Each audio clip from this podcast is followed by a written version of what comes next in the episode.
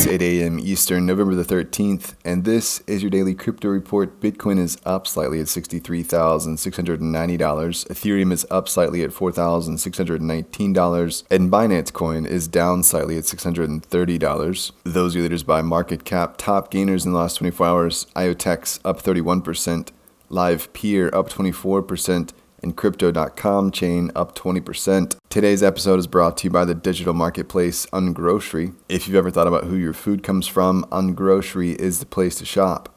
Join the food people online at ungrocery.com. Well, in a broken record move, the SEC has rejected VanEck's spot Bitcoin ETF proposal. The agency took its time, previously delaying its final decision on the proposal in September about the decision, the SEC said the proposal did not meet the requirements designed to prevent fraudulent and manipulative acts and practices and to protect investors and the public interest.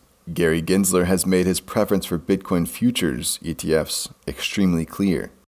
Well, Bitcoin's Taproot upgrade activates this weekend. The move opens up new avenues for developers to integrate new features that will improve privacy scalability, and security on the network. The upgrade will also improve the privacy of Bitcoin and help out with Bitcoin's limited transaction space, which stands in the way of scalability. The upgrade was approved in June, and the five month window was to allow miners to fully come online.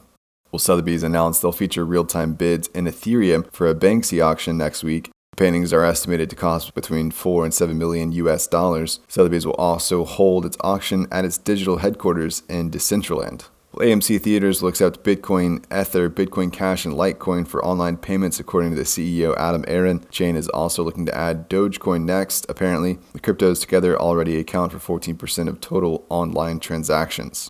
And finally, digital asset platform Bakkt is reporting lower than projected transacting addresses year to date. They set the expectation for 9 million users by the end of 2021 and have only logged 1.7 million. The company is also reporting a 28.8 million net loss across the third quarter.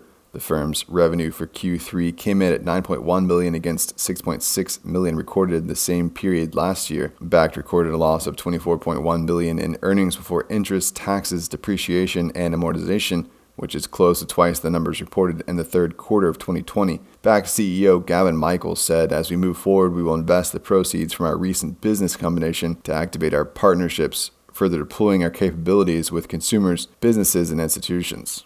That's all for us today. Visit us at dailycryptoreport.io for sources and links. Add us to Alexa Flash briefing and listen to us everywhere else you podcast under Daily Crypto Report.